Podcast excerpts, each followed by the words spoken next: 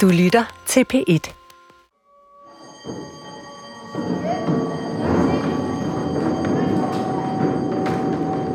Jeg går i 8. klasse i 1993, første gang jeg møder Miki. Klokken har ringet ind. Og hele klassen rejser sig op fra deres stole, som det er kutyme her på privatskolen, da vores klasselærer, Kirsten Thy, kommer ind ad døren. Fuldt af vores nye klassekammerat, med kort, mørkt hår, løssiddende hiphop-tøj og runde briller. Tag godt imod Mia, siger Kirsten Thy, og smiler sit sædvanlige, afmålte smil, imens hun lægger venstre hånd på skulderen af den nye elev, som får anvist den tomme plads ved siden af mig. Efter timen bliver der hurtigt rettet op på fejltagelsen. For han er altså en dreng, og han hedder Miki, ikke Mia.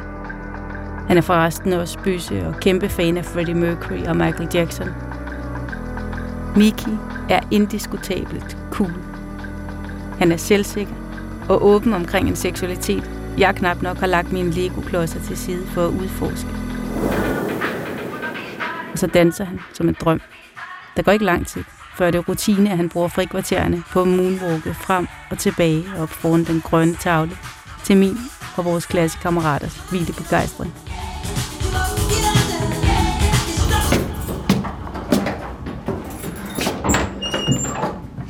Miki og jeg er klassekammerater et par år, indtil han rejser til New York, og vi mister kontakt. Er der lys derinde? Hvad? Er der lys? Jeg har fat sådan en. Men for et par år siden dukker Miki op igen på min Facebook-side. Og her kan jeg se, at Miki er blevet mor til en lille dreng. Se, så ved jeg, at der er en anden kasse med alt muligt andet.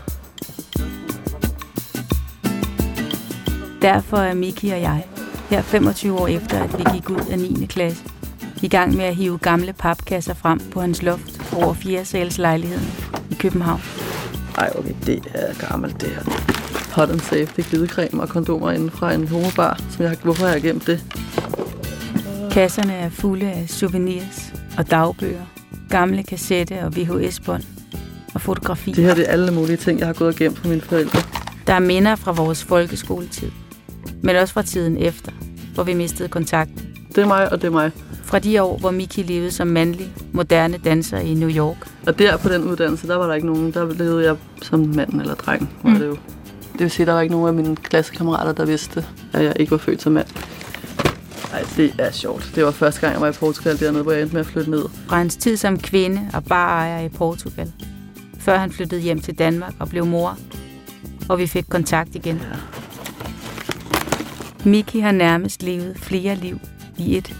Gået ind og ud af de kasser, vi putter køn og kroppe i. For at forfølge sine drømme. Koste, hvad det vil. Og hele historien er der ikke rigtig nogen, der har hørt før nu. Så jeg vil sige, at der er i hvert fald nogle mennesker i min omgangskreds nu, som vil blive overrasket, tror jeg. Over, at man har haft sådan et liv, ikke? Ja, på en eller anden måde, så har jeg jo en masse skjulte sider. Og det har jeg jo altid haft. Jeg hedder Christina Nya Glaffi, og du lytter til Mikis 9 liv. Sammen vil han og jeg rode rundt i minderne gemt i papkasserne her, for at fortælle hele Mikis historie, samlet for første gang. Om de forskellige liv, han har levet, skiftevis som mand og kvinde, i forsøget på at komme på plads i en krop, der måske ikke er nogen af delene. Jeg kunne godt tænke mig, at tingene hang lidt mere sammen. Og sådan at, at prøve at fortælle tingene kronologisk. For at få styr på, hvor jeg er endt, og hvorfor jeg er endt her, og hvad jeg skal nu.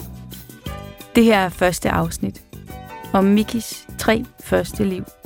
Som Mia, som Miki, og om hans vej ind i det københavnske homomiljø. Mikis første liv. Livet som Mia.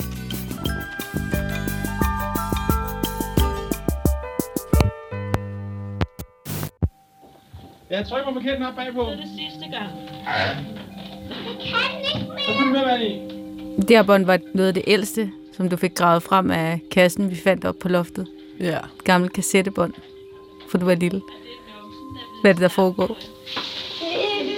Jamen, øh, det var... Øh, en, en leg, jeg havde, da jeg var lille. I, i, når jeg skulle i bad, så havde jeg en, en plastikspand, hvor jeg fyldte lidt op med vand.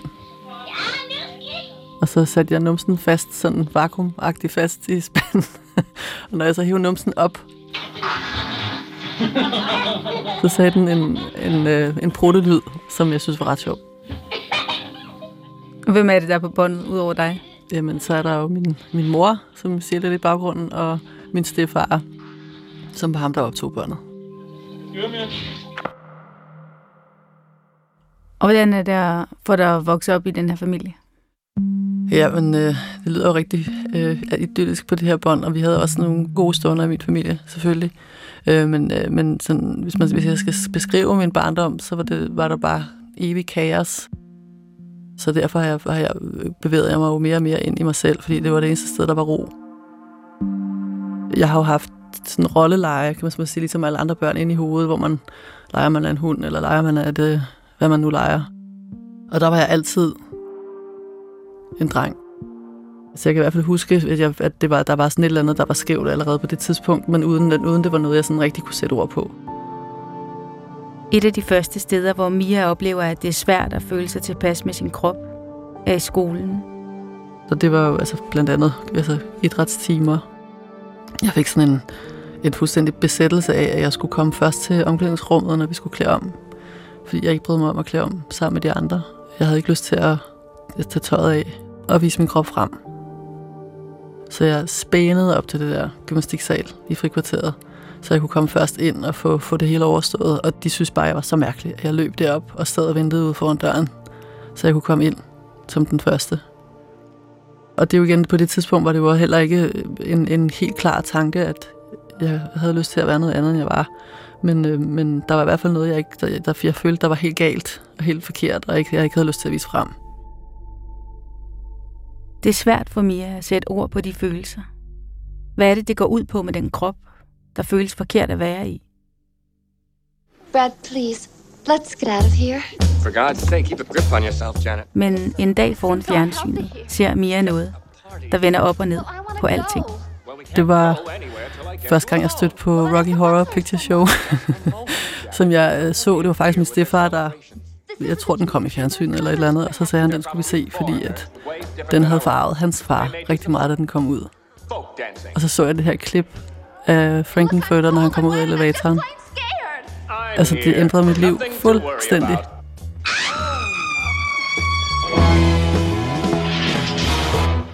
Så det er en gammel film fra 70'erne, vil jeg tro. Øhm, men lige præcis det klip, det handler om en af hovedpersonerne, der hedder Frankenfurter, som er øh, transvestit slash transkønnet slash genderfuck. Og han øh, kommer ud af den der elevator i sådan nogle høje platform med glimmerstjerner på, og en lang sort kappe og en hvid makeup og røde læber og sorte øjne. Og kommer ud og synger den her sang, som er helt fantastisk. I'm just a sweet transvestite from transsexual Transylvania. Og på et tidspunkt, så smider han kappen og står i dameundertøj med hofteholder og nylonstrømper og korset og sådan noget. Og jeg synes, han var helt fantastisk. Både altså, tiltrækkende og spændende og smuk. So. Det hele, altså jeg kunne mærke alt sådan det var som om, at det var lige præcis sådan, jeg havde det. I see you shiver with anticipation. Det var den verden, jeg hørte til i. So.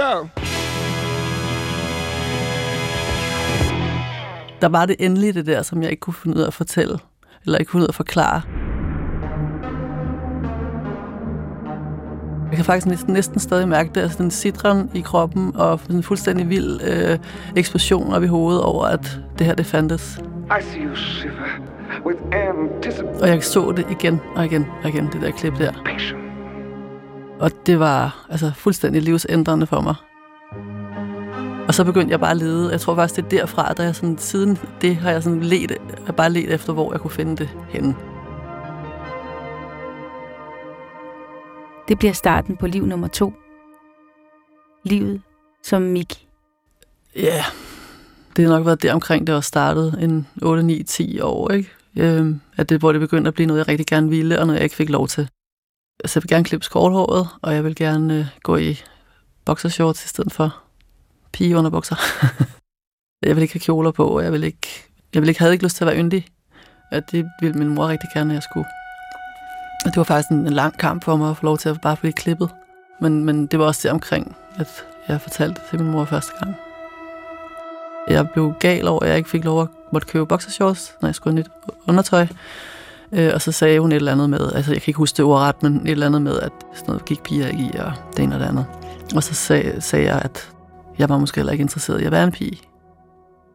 Jeg kan huske hendes ansigtsudtryk ret tydeligt. øh, og det var sådan en, øh, en blanding af sådan... Altså, jeg ved ikke, om det var frygt, fordi hun så ikke bange ud, men hun så måske sorg. Altså forvirring og offer øh, ansigt, øh, altså sådan et opgivende, men, men sådan også lidt forfærdet. men stadigvæk ikke nok til, at hun rent faktisk sagde noget, eller tog fat i det, eller... Og det er jo også sådan en rimelig, en rimelig tydelig reaktion, at man ikke siger noget. Men du fik så alligevel lov til at købe boxershorts? Ja, det gjorde jeg. Øhm, ja, det gjorde jeg. Til en vis grænse, kan man sige. Men, ja, men jeg fik lov til at gå i mere, øh, altså ikke pigetøj. Fik lov til at ændre min, mit udtryk efter det. Miki finder sit nye navn, og samtidig finder han noget andet, der for første gang giver ham plads til at være sig selv. Jeg startede jo til hiphop ude på hvad hedder det, Vibeke og Jørgens danseskole i Hillerød, øh, da jeg var omkring 10 år. Vi gik til konkurrencer og vandt øh, til Danmarksmesterskaber og sådan noget, og vandt rigtig meget, og spe- specielt sammen med min ven, som hed Christian. Så vi dansede sammen og var rigtig gode. Så det åbnede jo også en helt anden... Altså, det var noget, jeg virkelig var god til, og noget, jeg rigtig godt kunne lide.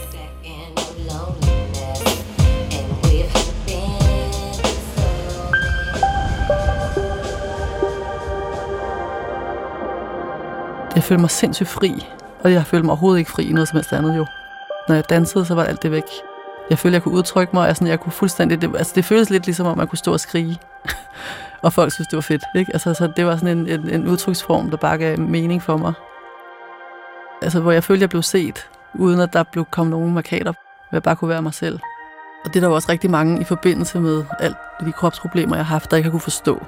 Jeg har kunne være så komfortabel med min krop, samtidig med, at jeg har været så besværet af den. Men øh, det har også reddet mig, tror jeg. Det frirum, som Miki oplever, betyder, at han danser mere og mere. Og han ender med at blive en del af en ny hiphop-gruppe, der hedder New Funk. Og blandt dem er han åben om, hvem han er. Han er Miki. Og så er der Mette, der skriver, at jeg er en pige på 12 år, og de er bare New Funk det bedste. Jeg så dem også til en fest, og det er helt vildt. Og vi fandt jo også det der videobånd, jeg har liggende oppe i min kasse. det var lige i starten, lige da vi, da vi startede, hvor vi, vi blev inviteret ind i et ungdomsprogram, der hedder Scratch, øh, hvor vi øh, fik lov at optræde. Så følte vi jo i hvert fald, at vi var rimelig berømte på det tidspunkt.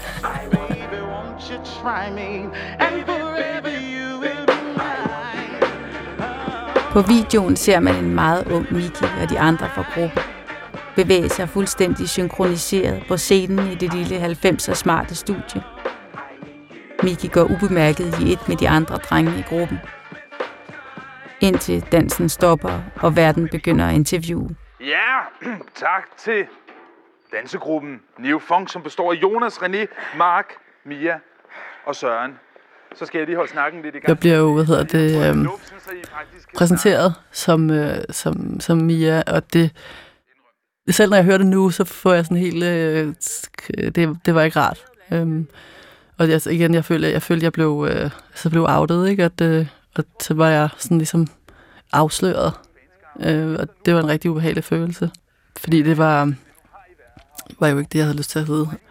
Og det var også sådan, at efter det, at det blev sådan sat fast, at, øh, at, jeg skulle, at det, det var ikke det, jeg skulle kaldes.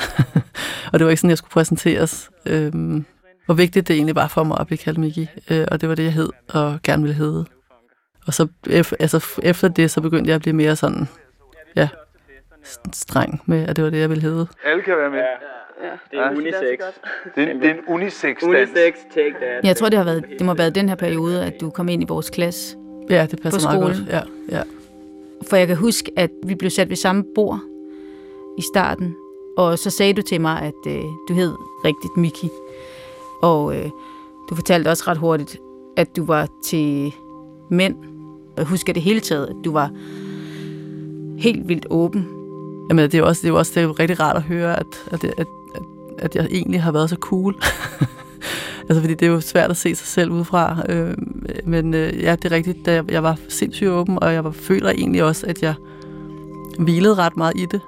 Øh, altså, for, fordi at, at der var, altså for mig var det egentlig ikke så mærkeligt. Altså, det var ikke sådan noget, jeg tænkte, jeg er mærkelig, og jeg er forkert, eller det var bare sådan, det var. Og jeg kunne ikke forstå, hvorfor det skulle være et problem i virkeligheden. Så derfor var jeg også ret åben med det i mange, rigtig mange år. Men Det var det, du også begyndte at gå i byen. Det kan jeg i hvert fald huske. Ja. Og have overhørt og synes var ekstremt spændende. Ja. Altså, jeg, jeg gik sindssygt hurtigt. Startede jeg faktisk med at komme i homomiljøet i København. Øhm, der har jeg virkelig ikke været særlig gammel. Jeg tror måske, jeg har været 15 eller sådan noget. Og stod derinde, bare stod. Ikke? Og jeg observerede det der miljø af masser af mænd, sådan, og, hvor de var helt åbne og med, med hinanden. Og det var jo slet ikke, altså det var bare en café, så det var ikke noget voldsomt. Det var også på Pan første gang. Der var et drag show. Og det var jo bare det vildeste i hele verden. Og det, altså der kan jeg huske, altså, der kan jeg virkelig huske følelsen af at høre til. Og det synes jeg var, altså siden da, der kunne jeg bare ikke øh, holde mig væk. Det var sådan, vi var inde i en baggård, hvor man bare gik ind og sådan en dør, og så åbnede bare, det åbnede himlen, så var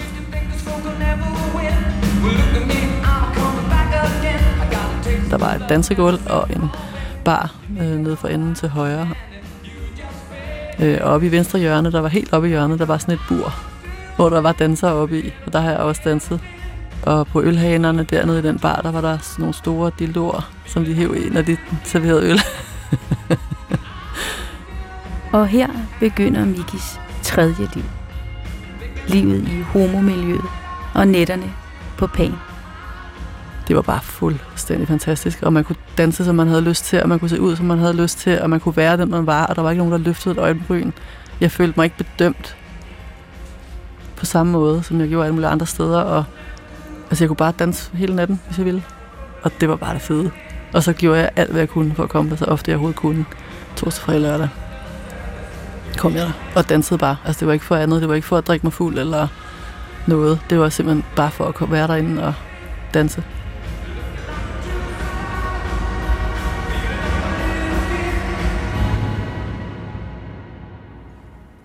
Og der kom du som Miki. Ja. Der var ikke nogen derinde, jeg fortalte, at jeg var født som pige. Så det var sådan der, jeg begyndte at ikke at fortælle. Øh, og jeg havde ikke lyst til at være trans. På nogen måde. Jeg havde det var slet ikke det, der var interessant for mig. Jeg ville bare gerne være en mand. Øh, og, det, og det havde jeg brug for at, at føle, og specielt i det homoseksuelle miljø, hvor det var det, jeg gerne ville være. Den altså, omgangskreds, jeg gerne ville have. Øh, og jeg havde bare lyst til at være ligesom alle de andre i virkeligheden. Det ville jeg, jeg ville bare gerne accepteres som, som værende homoseksuel mand. Øh, og det øh, kunne jeg ikke, hvis jeg fortalte det. Jeg har aldrig været nervøs for, at jeg ville blive udstødt, eller at der folk ikke ville kunne lide mig. Det havde slet ikke noget med det at gøre. Men det, men det var min eneste måde at overleve på. Miki går på homoklub i weekenden. Som regel efter at have optrådt med New Funk torsdag, fredag, lørdag. Og mandagen møder han i skole, ligesom alle os andre. Han er Miki i alle de mere eller mindre opdelte verdener, han bevæger sig i. Men det er meget forskelligt, hvor stor en del af sin historie han fortæller de forskellige steder. Indimellem tager han også ind til København for at tale med en psykolog på Seksologisk Klinik i den røde murstensbygning tæt på Rigshospitalet. Miki har set psykologen i et indslag om transseksuelle i fjernsynet, og efterfølgende insisteret på at tale med netop ham. For Miki ser psykologen som den, der må kunne hjælpe ham med at blive mand. Men det er ikke det, 14-årige Miki oplever. Det var en helt anden tid. Og det var ikke en imødekommende tid. Øhm, og det var jo noget, man skulle vente rigtig mange år på at få lov til, og man kunne ikke få lov at juridisk ændre sit køn, før man var blevet steriliseret, og der var rigtig mange ting, og man skulle være 25, men altså, der, var, der var sindssygt mange obstruktioner, plus at derinde var jeg også rigtig åben omkring min seksualitet, og det var, følte jeg egentlig lidt var en hemsko, fordi at de sagde til mig, at jamen, hvis du er tiltrukket af mænd, hvad er så problemet? altså forståelsen var bare ikke, var der ikke. Det blev ikke skilt ad. Det hed jo heller ikke transkønnet dengang, det hed det transseksuel. At det har, har jo intet med hinanden at gøre. Så altså, der var sindssygt meget, der var sindssygt, det var virkelig svært at blive hørt. Øh, og det var ikke nemt at få lov til. Det var noget, du skulle sætte dig ned og vente på. Og dø af indvendigt. Ikke? Øh, og så valgte jeg jo så en anden vej at sige, at det vil jeg ikke øh, bruge mit liv på. Så jeg valgte at sige, at jeg kan ikke være låst inde her i den her verden. Øh, jeg må ud og være fri et andet sted, og så må, må jeg finde ud af det. Den første gang, hvor, jeg sådan rigt, hvor det rigtig bliver et problem, det var i forbindelse med min, øh, den, min hiphop-gruppe. Altså i og med, at jeg bliver mere og mere sikker i min gang i det homoseksuelle miljø, man siger, og det bliver fylder mere og mere med for mig, øh, så bliver mit udtryk jo også anderledes. Og det, øh, det ender så i et, øh, en, en, en aften, hvor vi har lavet en forestilling, hvor at øh, min partner i gruppen der lige pludselig sådan bliver... Altså, og ham har jeg faktisk været ekstremt åben over for hele vejen igennem, også omkring, hvad jeg laver i homomiljøet, og hvordan jeg har det og sådan noget. Øh, og har egentlig følt den støtte fra ham hele vejen, øh, indtil lige pludselig en aften, hvor han trækker sig, og så siger øh, på vej hjem fra den der forestilling, der havde jeg klædt om og skulle i byen, så der havde jeg jo taget noget andet tøj på end min uniform. øh, og der øh, siger han så, at øh, han ikke har lyst til at være associeret, altså at have nogen forbindelse med mig mere, og han vil ikke have, at der er nogen, der ved, kender, altså der sætter ham i forbindelse med homomiljøet, og, og altså den verden, jeg er i, og han kan ikke, øh, han vil ikke være forbundet til den, og jeg skal aldrig nogensinde møde op igen til hverken træning eller optrædener. Altså, jeg bliver simpelthen smidt ud af gruppen. Der ramlede hele min verden jo, altså fordi det fyldte, det var jo, altså det fyldte jo alt, og det var jo det, jeg lavede, og det, jeg stod for, og altså, jeg vidste slet ikke, hvad jeg skulle give mig til. Jeg vidste slet ikke, hvem jeg var. Altså, ja, det hele, det, det, det smuldrede øh, i det sekund, at, øh, at jeg ikke var en del af den gruppe der mere. Så kan jeg huske en gang, jeg dukkede op til en forestilling lige efter, som de skulle lave, hvor at han bare så lige igennem mig og gik lige forbi. Altså, jeg blev vidderligt udstødt og smidt ud. Og jeg fortalte det ikke til nogen. Øh, og jeg sagde også, blev ved med at fortælle mine forældre, at jeg skulle til at lave forestillinger, og så gik jeg i byen i stedet for. Øh, I rigtig lang tid. Jeg følte mig jo, altså, det var, det var en afvisning på et fuldstændig vildt plan. At man ikke var god nok som menneske, eller at man ikke ville, det er, man er ikke en, der man vil se sammen med. Øh, og, sådan, og alle dem, jeg havde danset sammen med, der var ikke nogen af dem, der ville tale med mig. Og, så jeg mistede jo hele min omgangskreds der. Så havde jeg selvfølgelig stadigvæk min omgangskreds i homomiljøet, og det, blev, det begyndte jo så selvfølgelig at føle endnu mere.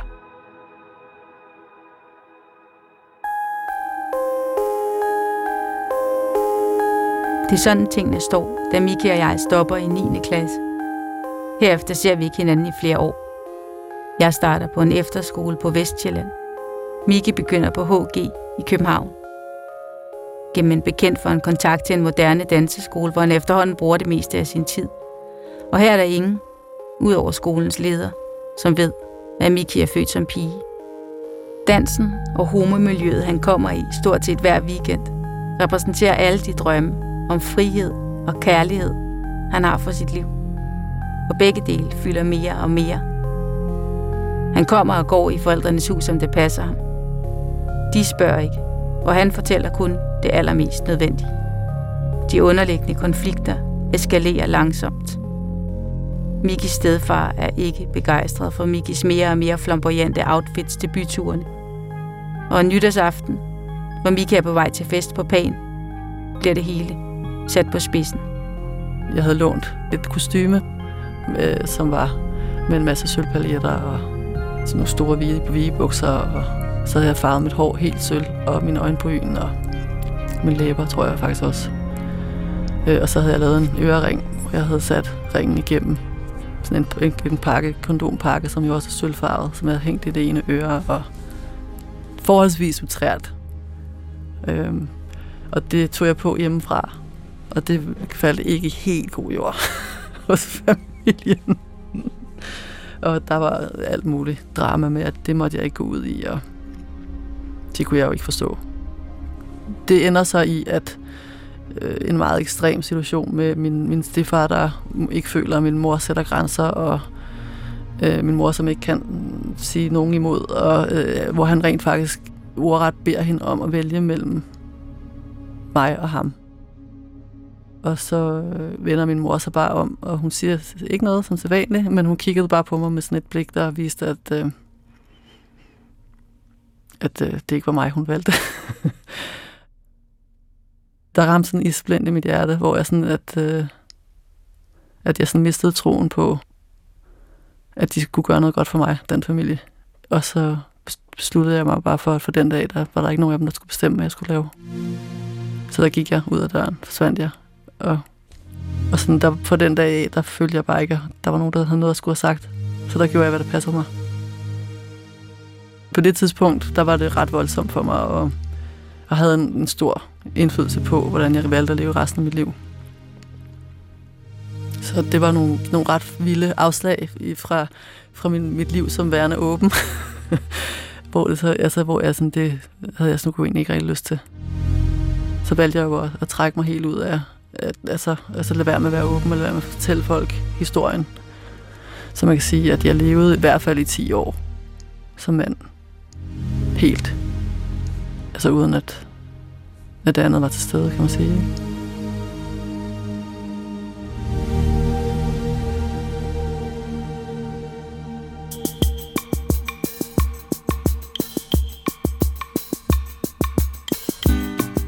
Det er de år, næste afsnit handler om.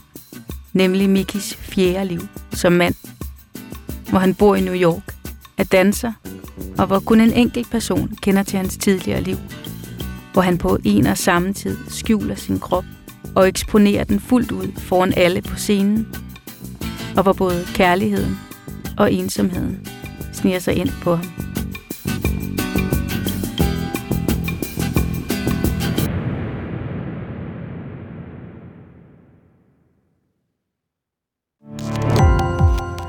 Gå på opdagelse i alle DR's podcast og radioprogrammer. I appen DR Lyd.